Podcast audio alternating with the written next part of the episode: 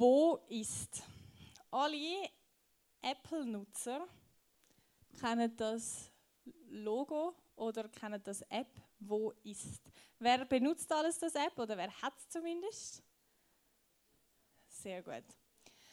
Also für all die, die nicht Apple-User sind, Wo ist, ist eine App, wo du kannst mit Freunden teilen. Also du musst denen die Erlaubnis geben. Und die können nachher immer, wenn du dein Handy eingeschaltet hast ähm, und ich glaube mit Internet verbunden bist, können sie auf deinen Standort zugreifen. Und das wählt man gescheiterweise, wenn man einen Standort gibt. Ähm, und so haben zum Beispiel meine besten Freundinnen und meine Mami meinen Standort und ich habe ihren Standort. Und zwar finde ich es vor allem praktisch, also der, der, Hauptgedanke ist, falls irgendwann ich spurlos würde verschwinden, habe ich ziemlich sicher mein Handy auf mir. Darum ist es sinnvoll, das, das App irgendwie mit schlauen Leuten zu nutzen. Aber es ist auch einfach mega gäbig, weil wenn ich am Suchen bin, wo ist meine Mami, kann ich schnell auf meine App schauen, zack, und ich weiß es und ich weiß, ob sie die ist und ob ich sie schnell auf einen spontanen Besuch kann besuchen oder ob sie gerade im Ausland ist und ich das einfach nicht gewusst habe. Könnte ja mal passieren. Auf jeden Fall ist das App eine super Sache, wenn man einen Ort oder beziehungsweise eine Person finden will. Wo ist und man findet die Person. Nur leider ist nicht alles so einfach zu finden. Wenn wir uns die grossen Lebensfragen stellen, dann gibt es dort nicht immer eine Antwort darauf. Wo ist der Ort, wo ich hergehöre? Wo soll ich später mal anfangen zu arbeiten? Wo ist der Ort, wo ich mich einfach wohlfühle und mich selber sein kann? Wo ist mein Safe Place, mein sicherer Ort? Und manchmal wäre es doch noch schön, auf unserem Handy so eine App zu haben, um zu sagen, okay, wo ist jetzt der Ort, wo ich hergehöre? Ich mache das App auf und sehe, ah, nice, dort kann ich jetzt anlaufen. Aber das Leben, offensichtlich, funktioniert das ja nicht immer ganz so. Auf der Flucht hat ein Action-Thriller geheißen. Der Film ist alt, ich nehme nicht an, dass ihr ihn kennt. Und dort wird ein Mann zu Unrecht zum Tod verurteilt. Der Mann kann dann flüchten und er wird aber erbarmungslos verfolgt. Und auch der ist vermutlich unterwegs am Suchen, wo ist mein sicherer Ort, wo kann ich an und er ist auf der Flucht und die Feinde jagen ihm hinterher. Ganz einen ähnlichen Action-Thriller finden wir auch in der Bibel. Und zwar im ersten Buch Samuel.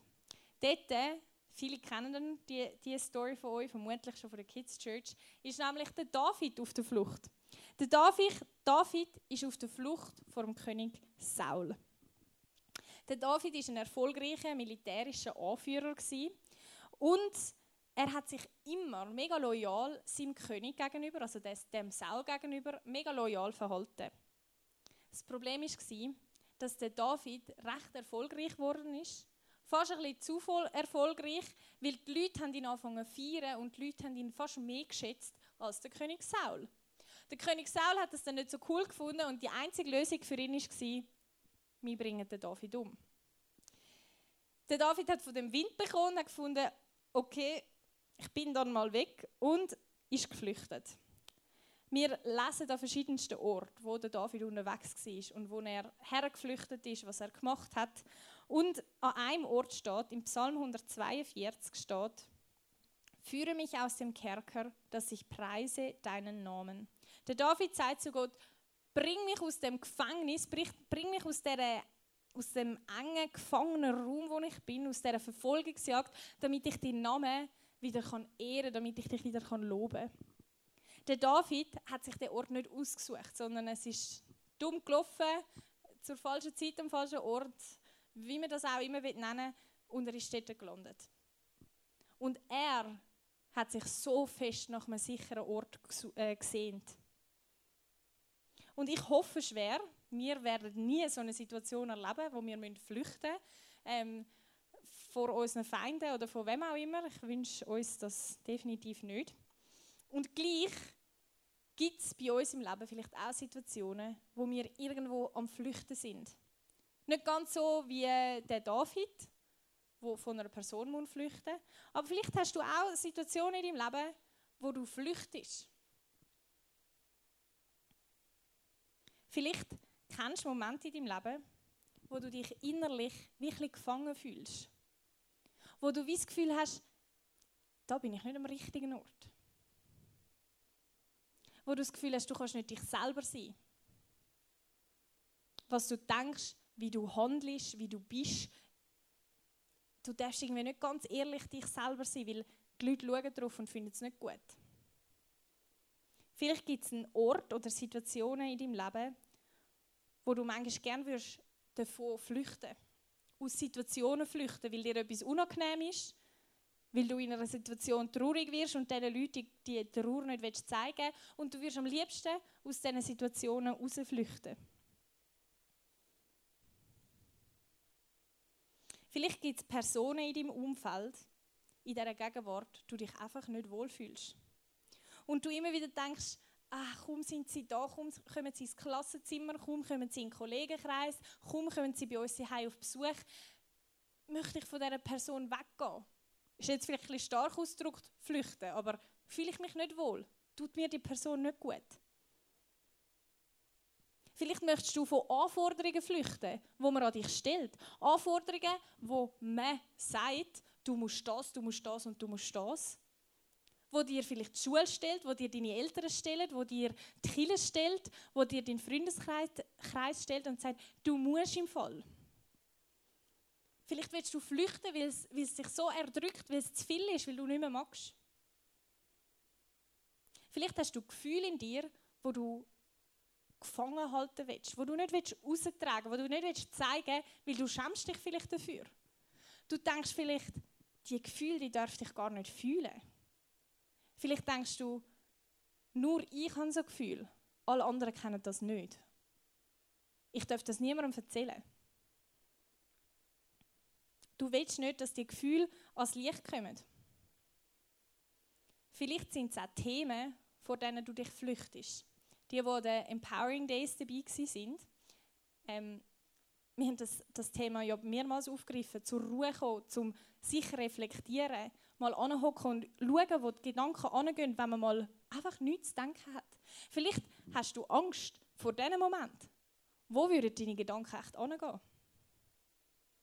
Ich behaupte, wir alle hier kennen es, sind vielleicht mit drin oder lernen es irgendwann auf unserem Lebensweg noch kennen, so Situationen, wo wir gerne von etwas würden davon rennen Flüchten ist sehr stark ausgedrückt, aber manchmal gibt es Sachen, hat es auch in meinem Leben gegeben, wird es auch wieder geben, wo ich gerne davon weggehen würde.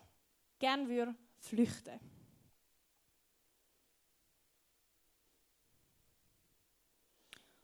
Und so kommen wir wieder zurück zu der Geschichte von David.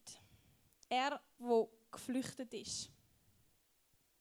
Auf, in dieser Zeit von, von der Flucht von David ähm, können wir ist, die Geschichte ist mega gut dokumentiert in der Bibel. Zum einen gibt es eigentlich wie so ein Geschichtsbuch im Alten Testament, 1. Samuel, wo mega viel darüber steht, was dann dort passiert ist, wie das abgelaufen ist, wieso der David ähm, verfolgt worden ist und und und. Und nebst dem hat der David selber noch Psalmen geschrieben. Also wenn ihr Psalmen lest, ich würde sagen, ein Drittel ist vom David selber geschrieben. Und viel von diesen Psalmen hat er geschrieben, während er auf der Flucht war. Das heißt, wir haben eigentlich in der Bibel Teil vom Tagebuch von David, wo er, wo wir miterleben können, wie er sich gefühlt hat auf dieser Flucht. Und ich habe drei Punkte herausgeschrieben, die mir so ins Auge gestochen sind, wo ich die Psalmen und die Geschichte durchgegangen bin, was wir dann von dieser Flucht von David lernen können. Erstens hat er sich immer treu an seine Werte gehabt.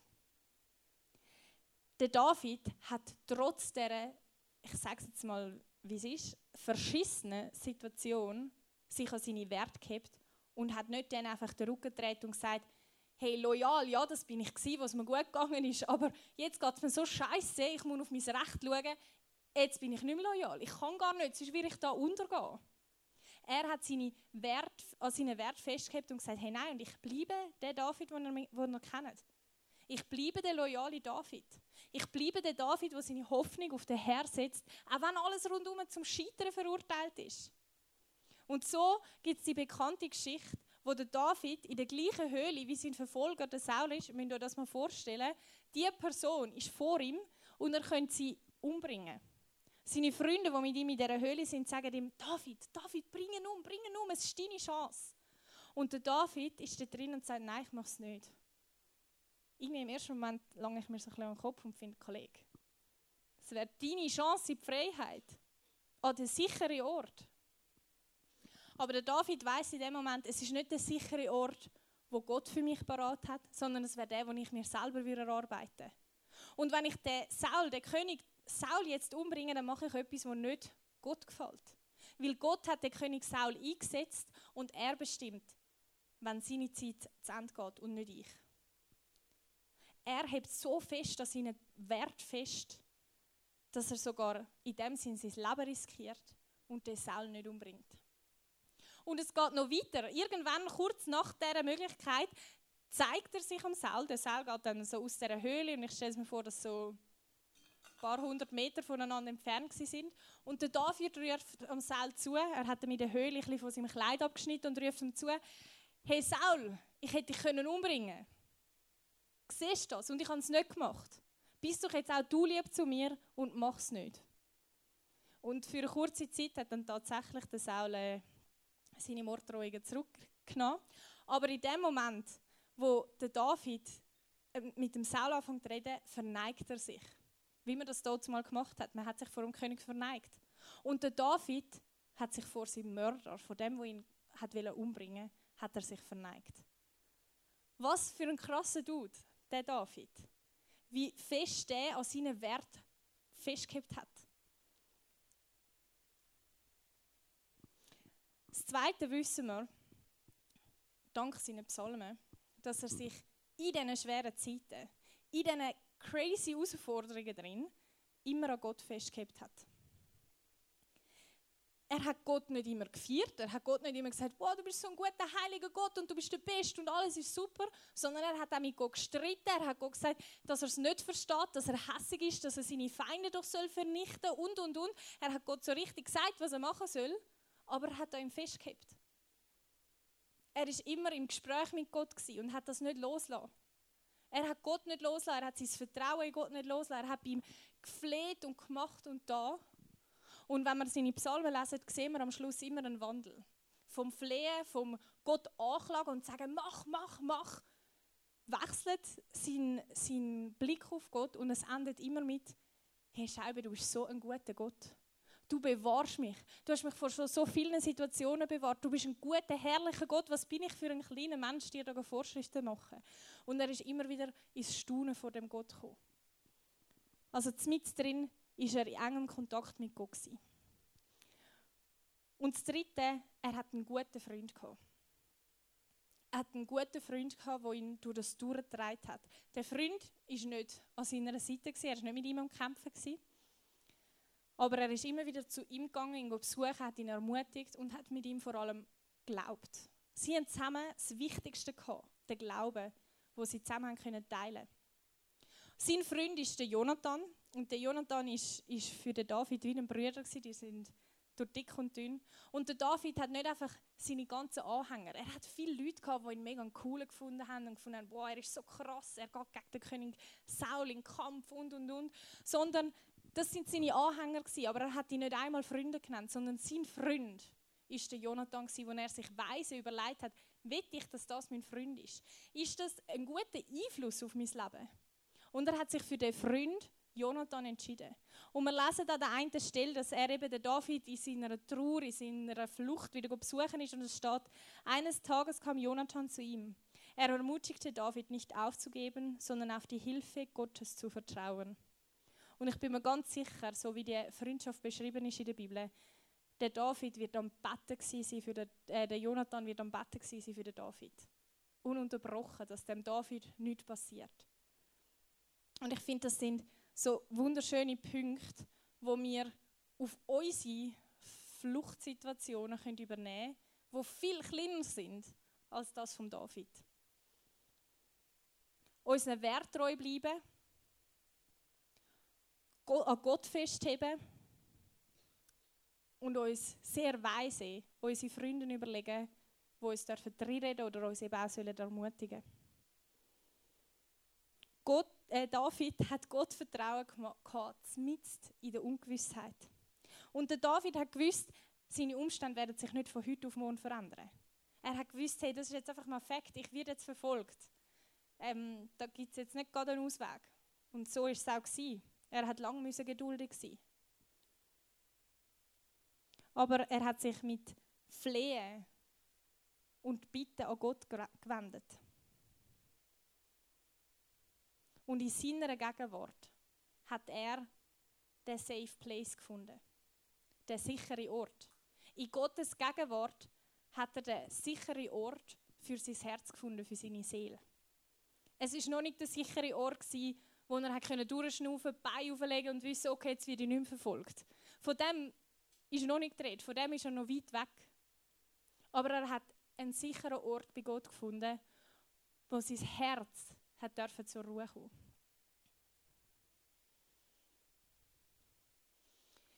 Ihr dürft jetzt eure Augen zutun und ich lese euch einen Psalm vor. Er geht nicht mega lang, aber ich glaube, ihr könnt euch ein bisschen besser konzentrieren, wenn ihr die Augen zu habt.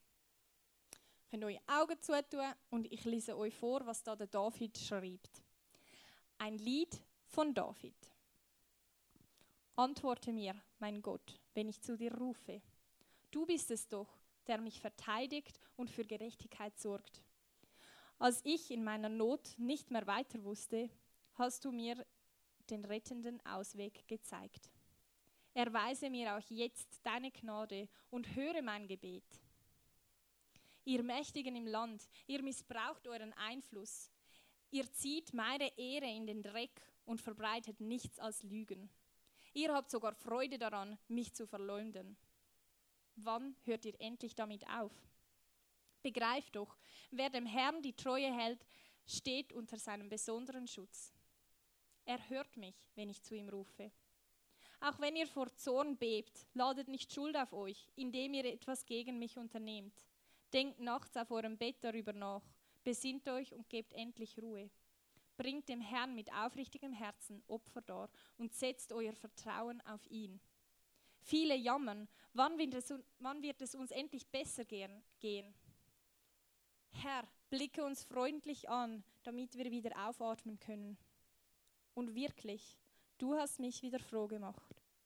Während sich andere über eine reiche Ernte freuen, ist meine Freude sogar noch viel größer. Ich kann ruhig schlafen, auch wenn kein Mensch zu mir hält, denn du, Herr, beschützt mich. Ihr dürft eure Augen wieder auftun.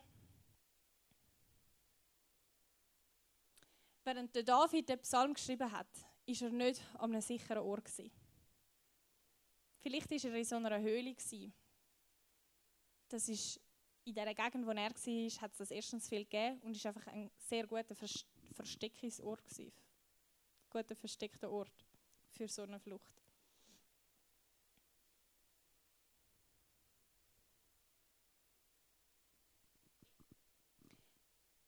Wo er den Psalm geschrieben hat, hat er verglichen mit anderen Menschen. Mit Menschen, die an ihrem sicheren Ort wohnen, an ihrem Safe Place sind und sich über die Ernte freuen. Menschen, die die sind, in ihrem gewohnten Umfeld, die können ihr Getreide ernten, das sie über das Jahr gesät haben, und sie freuen sich darüber, wie viel das sie eingenommen haben. Und der David vergleicht mit den Personen, die an einem sicheren Ort sind, und er, wo in so einer Höhle, wo auch immer ist, und er sagt, du hast mich wieder froh gemacht, während sich andere über reiche Ernte freuen, ist meine Freude sogar noch viel größer. Seine Freude ist noch größer als die, die schon an so einem sicheren Ort sind. Und er sagt, ich kann ruhig schlafen, auch wenn kein Mensch zu mir hält, denn du, Herr, beschützt mich. Der David ist sowas von an seinem sicheren Ort angekommen. Zumindest an seinem sicheren Herzensort. Auf welche Situationen in deinem Leben kannst du die Haltung, die der David hat, übernehmen? Wo in deinem Leben gibt es Situationen, wo du das Gefühl hast, du musst anderen gerecht werden, einem Gruppendruck ausgeliefert bist und Sachen machst, einfach weil es die Gruppe macht? Wo hast du das Gefühl, du kannst deine, deine Gefühle nicht zeigen Wo sind so die Momente, wo ich vorher gesagt habe, die Momente, wo ihr euch selber ein bisschen gefangen fühlt? Kannst du in diesem Moment deinen Wert treu bleiben? Auch wenn die Gruppe etwas anderes macht. Kannst du in diesem Moment deinen Wert treu bleiben, auch wenn deine Gefühle etwas anderes fühlen, als, als die Mehrheit sagt, das ist gut? Kannst du in diesem Moment Gott im Fokus behalten? Hast du einen weise, ausgewählten Freund in deinem Leben, der dir, zur Rat, ähm, dir Ratschläge gibt und zur Seite steht? Wo du kannst über so Situationen reden wo du gerne daraus flüchten. Und das könnte auch mega gerne eine Leitungsperson sein, falls du sagst, hey, ich wüsste gar nicht, wie ich so richtig könnte vertrauen. Wir haben genug Leiter da, die mega, mega gerne dir zuhören. Kannst du bei Gott den Ort finden, wo dein Herz zur Ruhe kommt? Kannst du bei Gott den Ort finden, wo du kannst sagen, hey, ich kann noch viel glücklicher sein, weil ich kann ruhig schlafen, auch wenn kein Mensch zu mir hebt, weil Gott beschützt mich. Wir haben jetzt heute gehört, wo wir unser, oder wie wir vielleicht unser, unser Herzenszuhause, unseren sicheren Ort für unser Herz finden können. Und nächste Woche wird das noch ein bisschen mehr, noch ein bisschen örtlicher. Ähm, und wir werden vom Mesek hören. Er ist einer, der in der Quellenhofstiftung schafft ähm, wie das auch ortschaftsmäßig Ort gibt, wo Menschen können ihren sicheren Ort finden können. Wie Menschen aus schwierigen Lebenssituationen können an Ort kommen, wo sie wieder aufblühen und auftanken Wo sie eben ihren sicheren Ort, ihren Safe Place können finden können. Die Band kann raufkommen. Und ihr habt jetzt dann während der Worship-Zeit zum, zum Kreuz hinterher und für genau so Sachen beten. Vielleicht sind es Situationen, die ich vorher genannt habe, eben wo ihr sagt, da würde ich gerne rausflüchten. Vielleicht sind es Sachen, wo ihr sagt, ich wäre gerne so wie der David in diesem Bereich, hätte mehr Gottvertrauen, hätte gerne mehr, was habe ich noch gesagt, ähm, würde gerne mehr zu meinen Wert können stehen. Du weißt es am besten. Du weißt, was dich vorher angesprochen hat, wo ich vielleicht die Liste aufgezählt habe oder was es auch immer ist. Und wir beten mega, mega, mega gern für dich. Und es wird vielleicht nicht auf Fingerschnipsen etwas passieren, aber ich bin felsenfest davon überzeugt, dass das Gebet etwas bewirken könnte. Das Gebet dich mutig machen kann. Das Gebet dein Herz zur Ruhe kommen lassen. Und dass du bei Gott einen Ort finden kannst, wo du dich sicher fühlen kannst. Auch wenn einfach dein Herz das fühlt. Darum sind mutig, auch wenn der rechts und links dich komisch anschaut, dass du jetzt zum Kreuz gehst. Wir Leiter sind dort, wir beten mega, mega gern für dich. Du darfst aber auch mit irgendetwas anderem kommen, wenn du sagst, hey, ich möchte einfach für die kommende Woche gesegnet werden. Segen heisst, das Gute von Gott über einem aussprechen lassen. Dann kommen auch und sagen, ich habe nichts Spezielles, bete einfach für mich. Und dann beten wir, was wir gerade finden, sollen wir beten. Ähm, genau, wir machen das mega, mega gern. Und die anderen, ihr dürft nachher aufstehen, wir singen zusammen Lieder um genau das zu machen, was der David gemacht hat. Der David hat Lieder geschrieben, Psalmen geschrieben, zum Gott anbeten. Und das wollen wir miteinander machen. Wir wollen Gott anbeten, weil er ein guter Gott ist. Steht doch Gott jetzt alle auf, nehmt die Zeit für euch, lasst die rechts und links in Ruhe und geniessen die Zeit.